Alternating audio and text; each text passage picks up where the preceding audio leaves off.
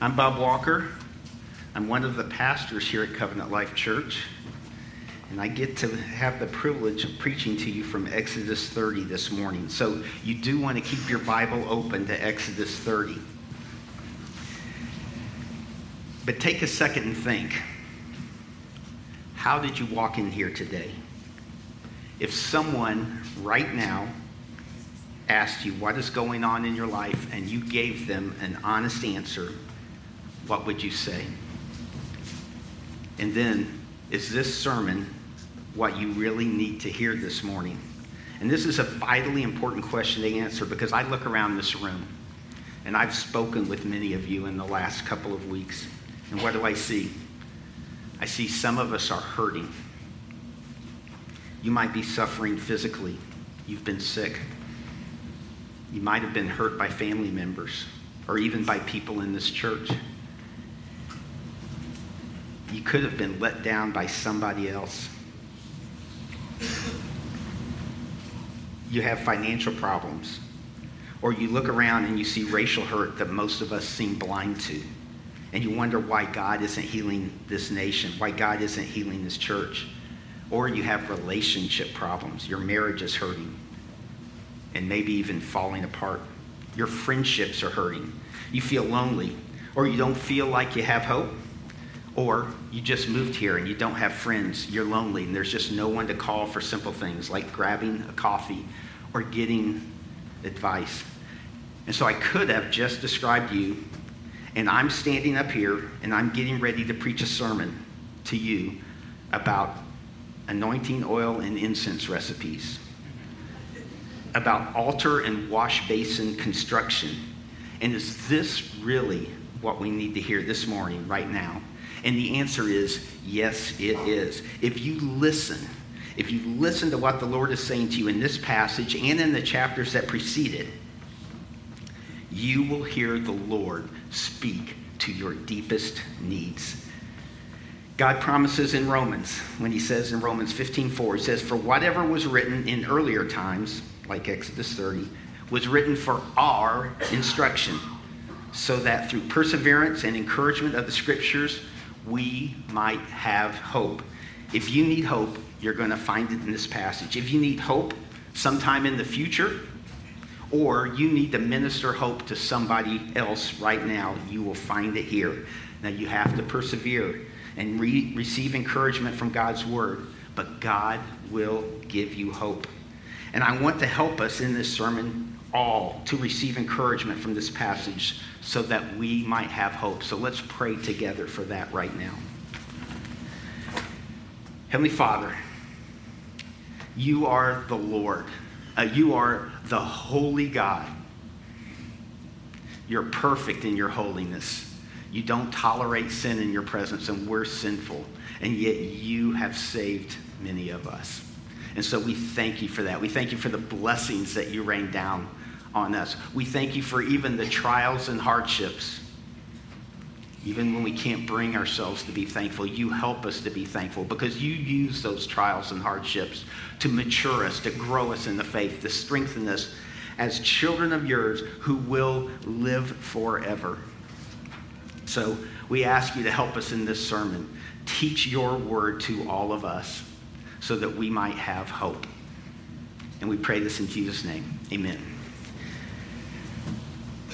So this morning we're going to complete our description of the tabernacle. And then we're going to put the whole tabernacle together and see what the Lord taught Israel through the construction and ministry of the tabernacle. And then when that's over, we're going to see what the Lord is teaching us today, us in this room, through the tabernacle. So as I was reading this passage, and it's something I do a lot. I was imagining I was a young Israelite boy. And I have experience living in tent cities. You know, I was in the Air Force. I deployed a lot, and I live in tent cities. And the way a tent city works is you have to lay it out in an orderly fashion, or it will be chaos. You won't be able to find where you're going. You'll have just mud pits everywhere. And as I was imagining I was this little Israelite boy maybe like some in this room, especially the more mischievous of you, which describes most of the boys in this room. I was thinking, how would I find my friend? I would know I'd go down my row of tents, I'd go over to this other section. How would I know how to find the tabernacle? And I and, and God describes for us how their camp was supposed to be laid out with the tabernacle in the center. And I know I would just sort of move toward the center, or I could count tents or, or sections and I could find it. And, and I was just thinking, what would God be teaching me if I was this little Israelite boy? And I remembered, as I, in my imaginings, I had gotten it completely wrong. I don't find God based on where my tent is. God is traveling with the Israelites, a pillar of cloud by day, a pillar of fire by night. I can see where God is. He is at the center. When He stops, the, the people stop. The tabernacle is constructed underneath where God is. I find myself based upon where God is. I find myself in relation to where God is meeting me. I'm completely dependent upon God in this situation. I'm dependent upon Him for food. I'm dependent upon Him for water. I'm dependent upon Him for direction, even which way we're going to go. And I'm dependent upon Him for protection from my enemies. Without God, I am lost. So, to kind of back up and look at the big picture, in Genesis 1 through Exodus 29, the Bible teaches us how to be worshipers of God. God wants his people to worship him. That is what we are created to do. That is what we are saved to do. That is what we are chosen to do. Specifically in Exodus 25 through 29 and even into 30, the Bible teaches how God has taken the initiative to dwell among his people so he can be worshiped rightly. Moses is drilling down through Scripture to the presence of God with his people. That's what this is about. He's changing exiles, he's changing slaves, he's changing wanderers into worshipers of him. So in the Garden of Eden, God created man to glorify him and enjoy him forever. We are created to glorify God, but Adam rebelled against that. But we know we are doing what we were made to do when we glorify God and enjoy Him. And that is what we're doing here this morning. God is teaching us in His Word up through Exodus 29 that He wants us to glorify and enjoy Him. He's enabling us to be able to do that. That's His overarching message. And in that message, the tabernacle is teaching us that God is drawing near to us. He's taking the initiative. We we rebelled against God. We removed ourselves from his presence, but he is drawing near to you. The whole point of the tabernacle is an invitation. In fact, it's a command to draw near to God. Here's what Exodus 25 8 says Let them construct a sanctuary for me, that I may dwell among them, that I may dwell, I abide among them, inhabit with them remain within. God's drawing near to his people so that his people will know and enjoy him. And the whole world will know that he is God. That was God's purpose with the Israelites. And that's God's purpose with us too. If God's people are going to be able to draw near to God, though, atonement must be made. And I want to repeat this. If God's people are going to be able to draw near to God, atonement must be made. So man has rebelled against God, and God teaches us for something or someone unholy to come into his presence, atonement must be made. So, what is atonement? And the word atonement was used a few times in this chapter and in the chapter that precede, precedes it. This whole tabernacle is, is, is uh, constructed, and, and uh, atonement um, instructions are given to us throughout the throughout scripture. So what is atonement? It means to cover over something to conceal it to atone by offering a substitute for guilt. It's always used in conjunction with the removal of sin the removal of defilement of uncleanness. The life of the of an animal represented by its blood was required as a substitute for the life of the worshiper that guilt had to be dealt with. It's symbolic of an innocent life being given for a guilty life. And only an innocent life would have the merit to atone for the sins of a guilty person. another guilty person would have to atone for their own sins or have their own sins atoned for. We know that God taught his people to worship him at altars. And if you look up the references to worship prior to this, you're going to see mention of altars throughout Scripture. An altar is a place of death.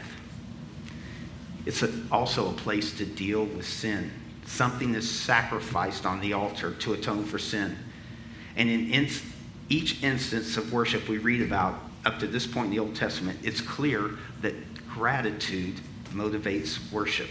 God forgives our sin, and in gratitude, we respond in worship. I'm, many examples, I'm just going to read two. Exodus 3:12. And he said, Certainly I'll be with you, and this shall be the sign to you that it is I who have sent you, God talking to Moses. When you have brought the people out of Egypt, when God has saved the people, you shall worship God at this mountain. Exodus 4:31. So the people believed, and when they heard that the Lord was concerned about them, about the sons of Israel, and he had seen their affliction, God's just paying attention to them, then they bowed low and worshiped. God has drawn near to his people. He has done something great, and his people have responded in worship. So, this passage, the description of the tabernacle itself, is about atonement. Just getting up to Exodus 30, starting in Exodus 29, uh, in verse 4, Moses tells us that there's a sin offering, especially for his priests. Animals are killed for, for atonement, verse 33. They have to make atonement for seven days before entering the, uh, the holy place. And it's through this atonement that we get Exodus 29, 45, and 46. Here's what it says I will dwell among the sons of Israel and will be their God. They shall know that I am the Lord their God who brought them out of the land of Egypt, that I might dwell among them. I am the Lord their God. So the title of this sermon is Draw Near to God. He is your only hope. God has drawn near to us. He's inviting us to draw near to Him we have a confidence to enter the holy place by the blood of Jesus, by a new and living way, which he inaugurated for us through the veil. That is his flesh. God is taking the initiative. He is drawing near. He is making it possible for his people to draw near to him. So I'm telling you here today draw near to God for life, draw near to God for comfort, and draw near to God for peace and for hope. This sermon has three parts, and the first part is just the completion of the description of the tabernacle. There's five elements in this chapter, and we're going to discuss them all. We started the description of the tabernacle in chapter 25. We're finishing it today in chapter 30. We're completing the description of the tabernacle. The second part is what does a tabernacle teach the Israelite people? We're going to walk through the tabernacle to understand what God taught his people about himself through the tabernacle. And then, third, the third part of this sermon, we're going to walk through the tabernacle again to understand what God is teaching us, just to make sure we know what God is teaching us through his tabernacle. God's meeting us today. He's teaching us about himself so that we can worship him and enjoy him forever. So you do need to listen to this sermon carefully and pay attention to this passage so that you can draw near to God and draw near to the God who's drawing near to you. You can be right with God. You can stand before God as a blameless child stands before his good father. You can enjoy his presence. You can be in the presence of a perfect father who loves you and is able to give you what you need. Maybe not what you most want, but certainly what you most need. Children, pay special attention because by the end of this sermon, I hope you can construct the tabernacle and understand what God is teaching you through each piece. The phys- physical objects will teach you about God and how to be in right relationship with Him. So I would expect you today at lunch to have your table in front of you with the food and be able to take things that are on the table and show where the walls are Show where the bronze altar is and the bronze waste, uh, wash basin. uh, the altar of incense and the golden lampstands and the table of showbread and the most holy place. I expect salt shakers and pep- pepper shakers. And if there's a little bowl that has your vegetables, eat all your vegetables first. And then that can be the wash basin in, in front of uh, God's holy place. So listen, and but not just construct it physically, but know what each piece means. What is God teaching you in that? Parents and other adults also, for all those reasons, pay special attention and pay special attention so that you do not appear dim witted in front of your children today at lunch. I beg you. So, part one, the description of the tabernacle. Moses divided this passage into five sections. He set them apart linguistically with, with words that show he's talking about something different. We're just going to study the last five components or aspects of the tabernacle, beginning in verse one, which was a passage that Sarah had read to us. It's the altar of incense. It's small, it's a square altar. It's about three feet high, it's about one and a half feet by one and a half feet and it's overlaid with gold. As we get closer to the presence of God, the construction materials get more precious. It's portable. There's rings to slide poles into it so it can be carried. Look at verse 6. It's placed in front of the veil that is near the Ark of Testimony, in front of the mercy seat that is over the Ark of Testimony, where I will meet you. The altar sits just outside the most holy place. It was as close as one could get to God without being in his presence. Let's let scripture inform our understanding of this altar. Here's what Psalm 141, verses 1 and 2 says. It says, Lord, I call upon you. Hurry to me. Listen to my voice when I call to you. May my prayer be counted as incense before you, the raising of my hands as the evening offering the Israelites understood this incense to be their prayers rising to God. And those prayers were sweet, they were something God wanted to hear. He enjoyed hearing them, they were a sweet aroma to him. Uh, going back to Revelation chapter 5, verse 8. When he'd taken the scroll, the four living creatures and the 24 elders fell down before the Lamb, each one holding a harp and golden bowls full of incense which are the prayers of the saints. The altar is a picture of the prayers of God's people. Aaron burns incense on it every morning. It's a perpetual offering. Why? Because God's people are to continually, perpetually be calling on Him. God is inviting this relationship, He is inviting us to speak to Him. But there's a warning.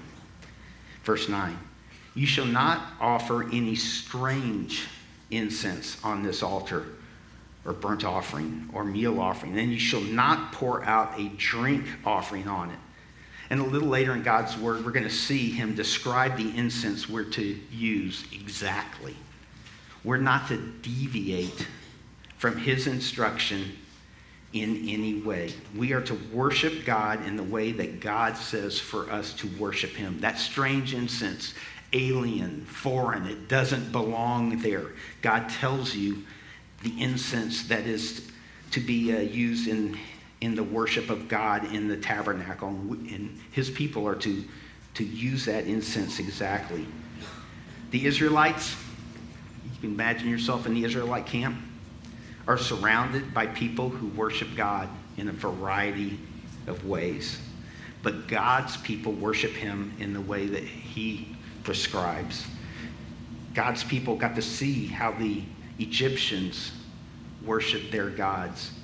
God is telling his people how to worship him. But upon what basis are we able to even address God? And it gets back to that theme of this passage. Why are we even allowed to speak to him? Verse 10. However, Aaron shall make atonement on its horns once a year he shall make atonement on it with the blood of the sin offering of atonement once a year throughout your generations. It is most holy to the Lord. We talk to God because atonement has been made, that debt has been paid. Then we get to verse, verses 11 through 16, and we hear about the census and the sanctuary contribution. Let me read it. The Lord also spoke to Moses, saying, When you take a census of the sons of Israel to count them. I, I, looked at all the commentators, and they're trying to speculate on what would be the occasion of this census. And some would think it's time to count the people in order to feed them. It's time to count the people in, in order to go, uh, to go to war and to number them effectively. And all that might be true. I come at this uh, from somebody who has a, an accounting and money background. And I read something like this, and it says, when you take a census of the sons of Israel to count them, and it's talking about the money they give, you take that census when you need more money. It's, it's, it's, a, it's a way to fund the operations of the tabernacle, but there's a lot more to it than that. It says, Then each one of them shall give a ransom for himself to the Lord when you count them, so that there will be no plague among them when you count them. This is what everyone who is counted shall give. And they give a half shekel. It's a small silver coin. It just literally means a weight according to the, sanctu- the shekel of the sanctuary, the shekel is 20 gerahs, half a shekel as a contribution to the Lord. Everybody brings their own shekel. So you know how this, you've lived some life. And, and I've lived life as a father and a grandfather. Nothing gives me more joy than to like go to a restaurant and, and I say, these are my children, these are my children. I'm paying for them. Uh, you can see it in politics that, that uh, politicians will provide money or services to a group of people, and now they're beholden to, to that person. But that's not what this is about. This is about atonement. And every one of us, every one of the Israelites, were guilty. Atonement must be made for each individual. And so either that person's blood is required or the blood of an innocent person would be required to atone for their sins. Nobody can pay for anybody else. This half shekel is not worth that much.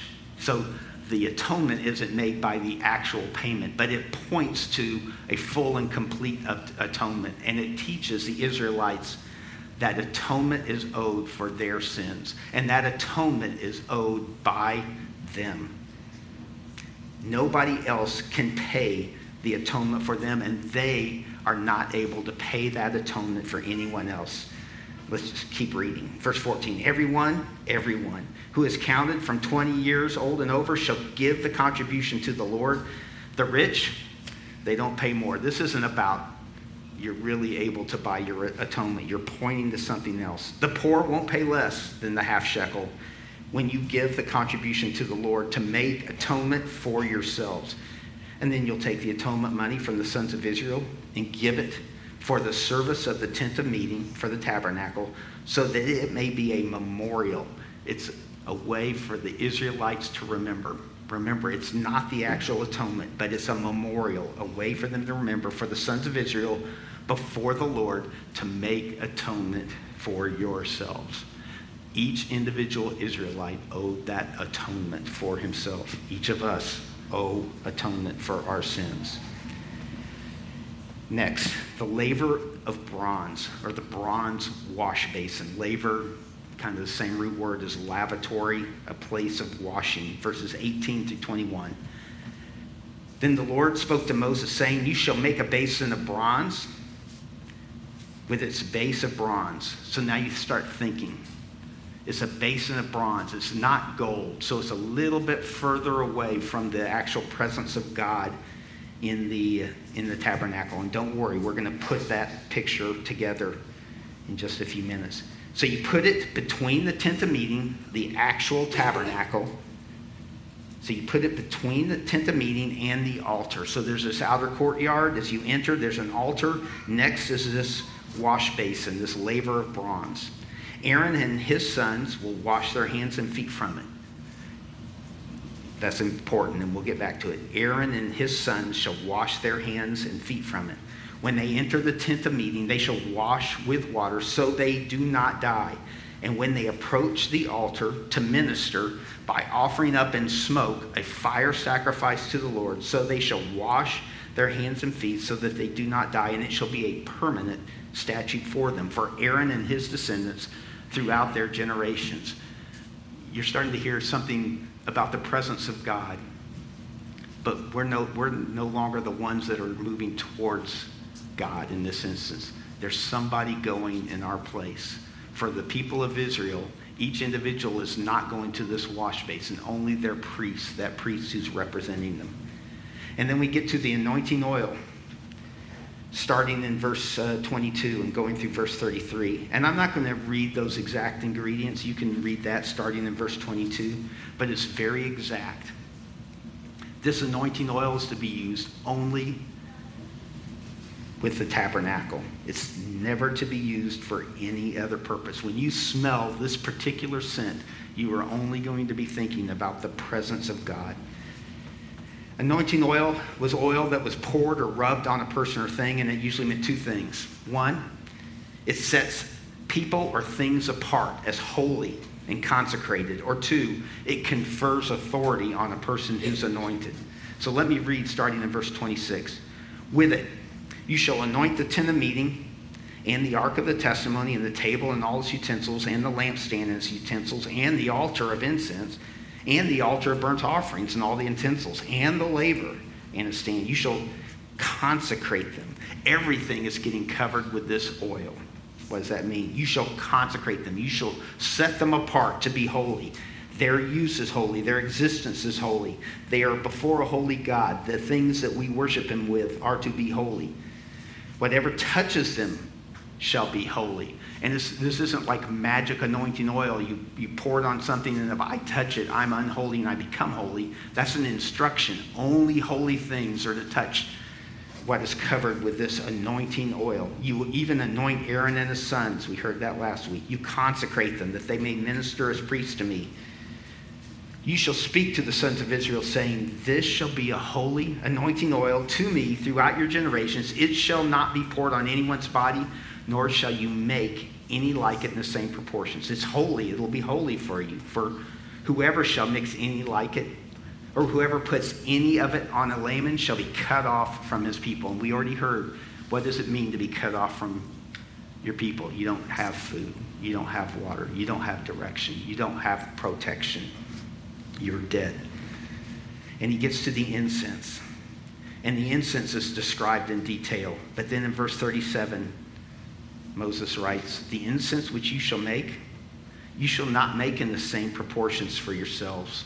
And again, that smell, that particular way that God instructs us to worship him, it's not for other purposes. It shall be holy to you for the Lord. Whoever shall make any like it to use as perfume shall be cut off from his people. So this finishes the description of the components of the tabernacle that we began six chapters ago. So what does it all mean? What does this tabernacle mean to the Israelite people who are putting this together, who are watching it? What was God teaching the Israelites through the tabernacle? These descriptions, they meant something to them. God was teaching them about himself. He was teaching them about themselves. If I'm an Israelite boy in that camp, looking at the tabernacle, what am I to think? And I would tell you, if I was an Israelite boy in that camp, I think I would know I'm not the peek under that tent that's covered in the anointing oil. But those components are carried on poles. They're visible when they're traveling for people to see. I would take that opportunity to go see what was inside that tabernacle, how the components were put together. I would take that opportunity when it's time to put it together to watch that, or when it's time to take it down. And I would have these uh, descriptions and instructions read to me, and I think I, I would think about that. I think we all would think about that the presence of God, we would be interested in learning. So, what, does, what do I learn as an Israelite? First, that God is holy. He is a holy God. When I look at the tabernacle, what's the first thing you see? You see walls. God is perfect in all his attributes. Sinful people could not even come into the presence of God. He's set apart but he's gracious. Exodus 25 8 says, Let them construct a sanctuary for me that I may dwell among them. God took the initiative to come to the Israelites. He moved near to them, but God set bounds for the Israelites not to cross. He set bounds and then told them to draw near. He did this in Exodus 19 at Mount Sinai. He said, You'll set bounds for the people all around, saying, Beware that you do not go up the mountain or touch the border of it. Whoever touches the mountain shall surely be put to death. God moved near his people. He desires them to fellowship with him, to worship him, but he's holy. God's people cannot be in God's presence until atonement is made. I'd see the presence of God as a pillar of cloud, but I'd also see the walls. Everything is covered in anointing oil. It smells different. And I know I'm not to touch it. I learn about God's holiness, but then what do I learn? I learn about God's grace. As I look at the tabernacle on the east side, so this is the east side. And what do I see on the east side of the tabernacle? I see a door. There's a way in. And if you think about it, there did not have to be a way in, but there is. There's a way into the presence of God. Our God is gracious. What do I see? At the entrance of the doorway, so I'm on the east side. I see the walls. I see the door. I walk in or I look in, and at the entrance, I see an altar a bronze altar. What happens at this altar? Animals are brought in, they're killed, they're burned on this altar. God is teaching me He's holy, He's gracious. There's a way into his presence, but atonement must be made. My sin must be atoned for to be in God's presence. But more than that, even with atonement made, as I'm looking in, past the altar, it points, there's something that points to a perfect, complete atonement in the future. God is so holy that I need a representative to go past that altar, to go into God's presence for me. As an Israelite in the Old Testament, I need a priest. I can't even go myself. There's so much separation. This priest who's set apart, who's consecrated, who's specially clothed, he's anointed with oil. Atonement was made for him personally, atonement made for me. And then he can begin to go to God on my behalf but he's not there yet. The next thing I see as I peek through that door walls, door, altar. I see the bronze laver, the bronze wash basin. We're not quite to the presence of God yet, but even after I made atonement, I paid my census contribution, I've brought my sacrifice, I sent my representative forward. This priest, who's been consecrated himself, must wash himself. He is not clean enough. He must ceremoniously be washed again. Even from that short walk from the altar to the laver, he must be cleansed again. And I see how holy is my God. How sinful are we? The price must be paid for us to be restored to God's presence.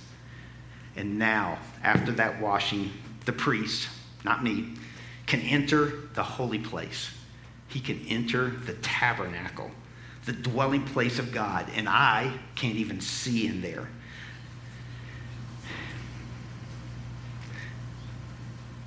I would see the I would have seen the components as they were transported. The golden lampstand. So I walk in, or I see it see it constructed past the bronze laver, and to my left I see the golden lampstand. To my right I see that table of showbread, the table of the presence. Right in front of me, I see the altar of incense. And then beyond that, I see a veil. So, four things a lampstand, a table of showbread, an altar of incense, and the veil. And that veil separates the holy place, which is this larger tent, from the most holy place. And so by this time, I hope I'm starting to understand that God is holy and it's not insignificant to be allowed into his presence. On my left, on the south side, I see the golden lampstand. It's really more than candles stick, it's seven connected golden lampstands, seven connected oil lamps. It's the only source of light in the holy place. Leviticus 24 teaches us that it was the duty of the priest to keep the wicks trimmed and maintained so that the light of the lamps would never dim. Its purpose is to shed light in front of it continuously what does that lamp stand shedding light upon it, upon. Because across from the lampstand is a table of showbread. It's on the north side, to the right as you're looking in. And on it sits the bread of the presence. God has provided the illumination for me to see his table. A table is a place of fellowship, of sharing food. God is teaching us of his presence with us, and moreover, he's teaching us of his fellowship with him. And in front of the veil, straight in front of me, in front of the veil that separates the most holy place, is the altar of incense representing our prayers. Prayers perpetually made to the Holy God. Prayers that smell sweet. Prayers that are acceptable. They're not strange or alien. Our prayers reach the presence of God. Even after all that, we're still not worthy to enter God's presence. So once a year, after very exact obedience and worship, one representative for all the people is allowed to go behind the veil and enter the most holy place, to enter the presence of God. That veil is another reminder that God draws near to us, but He's perfectly holy. He's gracious to provide access to Him, but we are sinful, and atonement must be made. And inside the holy place, well, what do we see in there? We see the Ark of the Covenant, and atop it, the mercy seat. And if you wanted one word to describe how God deals with his pe- people, it would be mercy.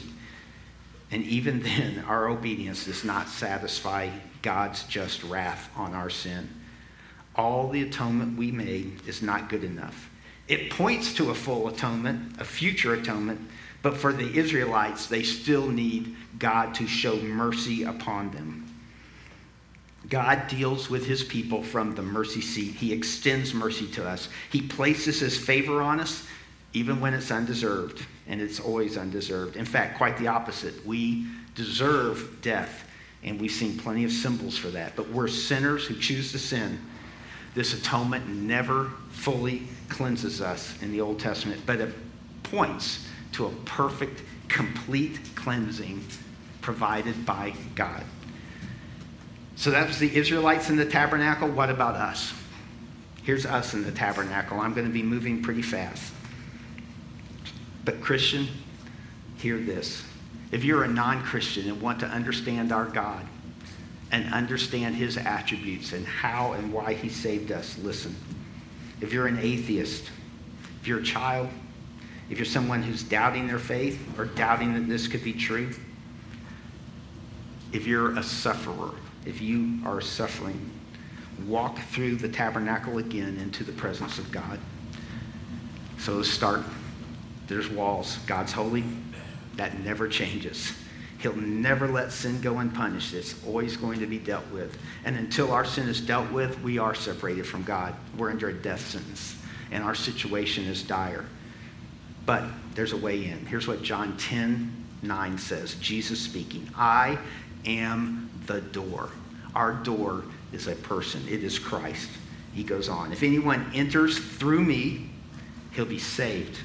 And he'll go out in and out and find pasture. So Jesus, God's own Son, is the door. And it makes sense. Atonement was never complete by our own efforts. The census contribution was made all the time. Animal, animals were sacrificed constantly. There's perpetual offerings on altars, there's washings, there's veils. We need a perfect atonement. Jesus, God's Son, is the only one perfect enough. He became a man like us. God became a man like us. He lived sinlessly. There was no atonement required for his sins, he had none. And then he took our punishment. He was the only one who could make that payment for us. He had nothing to atone for in himself, but he atoned for our sins so that we can what? So that we can enter the presence of God. We can be saved from the wrath our sins have earned for us. Let's keep walking in. There's the door, and then there's the bronze altar that teaches us that our sins must be atoned for with blood, either ours or a perfect substitute. Here's what Hebrews 9 says verses 9, 19 through 22. It says, For when every commandment had been spoken by Moses to all the people according to the law, he took the blood of the calves and the goats with water and scarlet wool and hyssop and sprinkled both the book itself and all the people, saying, This is the blood of the covenant which God commanded you. And in the same way, he sprinkled both the tabernacle and all the vessels of the ministry with the blood. And according to the law, one may almost say, all things are cleansed with blood. And without shedding of blood, there is no forgiveness. Paul's entire message was about this atonement. That's why we're preaching it today. That's why we have to understand this. That's why believers have this message and we share it with others. Paul's entire message was about this. Here's what 1 Corinthians 2 2 says For I determined to know nothing among you except Jesus Christ and Him crucified. Jesus shed blood. Paul's message to us is that Jesus Christ made atonement for us on the cross we get to the wash basin. Here's what Ephesians 5 25 and 26 says says, Husbands, love your wives, just as Christ also loved the church and gave himself up for her, so that, how did Christ love the church? So that he might sanctify her, having cleansed her by the washing of water with the word. We need cleansing. Titus 3 5. He saved us not on the basis of deeds, not on the basis of deeds or even obedience to tabernacle laws, not on the basis of deeds which we have done in righteousness, but according to his mercy by the washing of regeneration. We are made alive again in this washing and renewing of the Holy Spirit. Maybe another way that probably even uh, best, I think, summarizes how we look at that washing from a New Testament perspective, from our perspective is 1 John 1 9. If we confess our sins, he is faithful and just to forgive our sins and what? And cleanse us from all unrighteousness. Atonement has been made for us by Christ, his death on the cross. We live out that salvation. We still need cleansing. Christ calls his people to confess their sins and then atonement has been made, but he forgives us. He washes us. He cleanses us from all unrighteousness. And it says that he is faithful and, and righteous, or faithful and just. It is right and good for him to forgive sins because the punishment has been paid, and it's been paid in Christ. We walk into the most holy place, and again, we're going past the wash basin into the most holy place, and we look in and we see our four things. And the first thing is light, the golden lampstand. John 8 12 says, Then Jesus again spoke to them, saying, I, Christ, is the light of the world. He who follows me will not walk in darkness, but will have the light of life.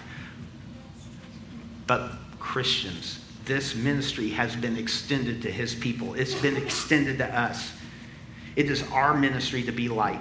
Here's what Ephesians 5 8 through 11 says For you were formerly darkness, but now you are light in the Lord. So walk as children of light.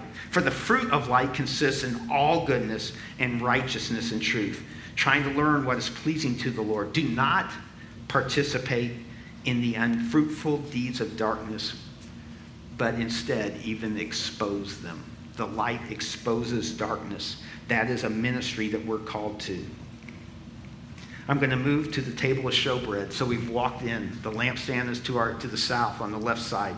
The table of showbread that has the bread of the presence on it is to our right. And the table reminds us God is waiting for fellowship with us. Revelation 3:20 says, "Behold, I stand at the door and knock. And if anyone hears my voice and opens the door, I will come into him and will dine with him and he with me. Jesus said that he was the bread of life. If you hunger for God, if you hunger to be free from sin, come to Christ and be filled.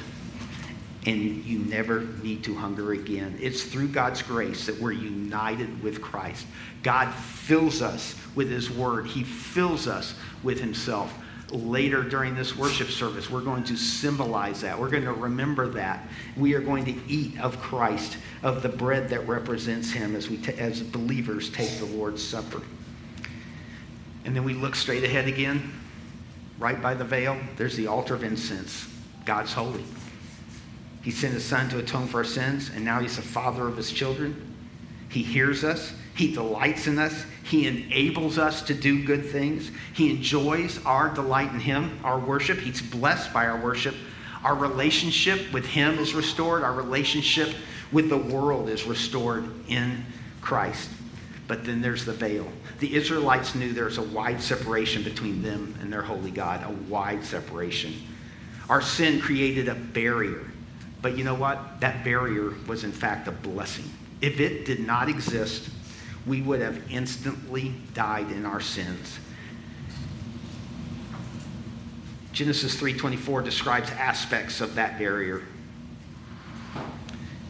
It says from the garden of Eden. So he drove the man out and at the east of the garden of Eden in east in the Old Testament is usually describing somewhere away from God. You remember this tabernacle. We're at the east, moving to the west. We're away from God. We're moving toward God's presence. He's painting the picture of that in Genesis. He stationed the cherubim and the flaming sword, and you're starting to see some of the, the symbols that are actually even on the Ark of the Covenant, the mercy, mercy seat, which turned every direction to guard the way to the tree of life. So at the crucifixion, the veil in the temple was torn in two from the top to the bottom. It was gone. Why? a veil was no longer needed. Christ had made atonement for our sins. Here's how Hebrews chapter 10, verses 19 and 20 describes it.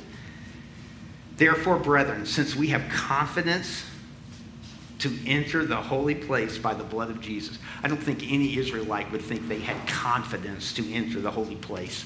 We do in Christ. By a new and living way, which he inaugurated for us through the veil, through that is his flesh. Believers can enter the very presence of God today through the veil by the blood of Jesus. How do we do that? We don't have exact obedience to a lot of laws. That's not how he saves us. We have faith in Jesus Christ. We simply believe that Jesus Christ is who he said he is, that he died for my sins, and we trust that. We rely on that. We call it faith. We turn away from our sins. We turn away from being in charge of our own life. We trust our God. We come to Him and trust the atonement that He has made for our sins. I haven't even spoken of Christ as our representative, our great, great high priest who brings us into the presence of God. He, but He did represent us in His death for our sins, and He also represents us in His resurrection, and that's our eternal hope for new life, for eternal life. And so we're at the mercy seat again, that place of covering. 1 John 2, verses 1 and 2 says, My little children, I'm writing these things to you so that you may not sin. If anyone sins, we have an advocate with the Father, Jesus Christ. Look how he's described the righteous.